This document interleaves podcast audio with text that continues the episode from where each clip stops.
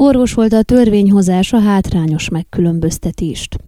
Egy joghézagot orvosolt a képviselőház a betegszabadság törvény legutóbbi módosításával, amely fizetett betegszabadságra jogosítja fel azokat a beoltott vagy a koronavírus fertőzésen átesett biztosítottakat, akik karanténba vagy lakhelyi elkülönítésbe került 7-18 éves kiskorúakra vigyáznak.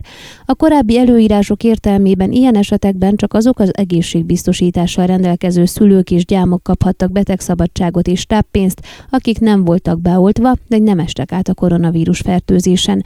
A beoltott vagy a megfertőződés által természetes immunitást szerzett szülők mentesülnek a karantén alól akkor is, ha közvetlen kapcsolatba kerültek egy koronavírus fertőzöttel. A törvény ezért nem biztosított számukra fizetett betegszabadságot.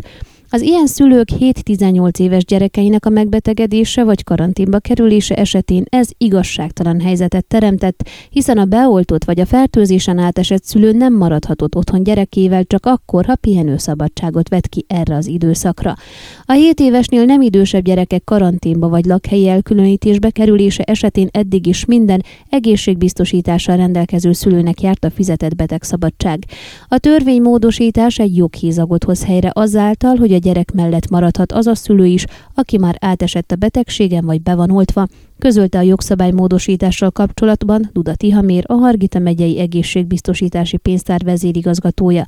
Az intézmény egyébként nem kapott panaszokat a törvény korábbi hiányosságával kapcsolatban, ez volt a rendelkezés, mindenki elfogadta úgy, ahogy volt, mondta el kérdésünkre. Azt is közölte ugyanakkor, hogy a képviselőház által elfogadott módosítások nem csak a koronavírusra, hanem más fertőző betegségekre is kiterjednek. A szenátusi döntés után ügydöntő kamaraként fogadta el a törvénymódosítást a képviselőház. A módosítások a szabályozás hivatalos közlönyben való megjelenésekor lépnek érvénybe.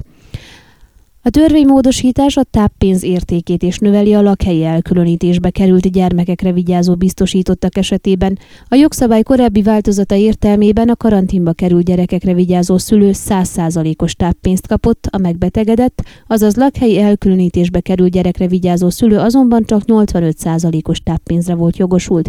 A törvénymódosítás azonban az utóbbiak esetében is 100%-ra növelte ezt az értéket. A fizetett betegszabadság feltétele, mint ahogyan más más megbetegedések esetében is, hogy a biztosítottnak legalább egy éves munkaviszonyjal kell rendelkeznie. A táppénz értékét az utolsó hat hónapban megvalósított bruttó átlagjövedelem adja. Ön a Székelyhon aktuális podcastjét hallgatta. Amennyiben nem akar lemaradni a régió életéről a jövőben sem, akkor iratkozzon fel a csatornára, vagy keresse podcast műsorainkat a székelyhon.pro portálon.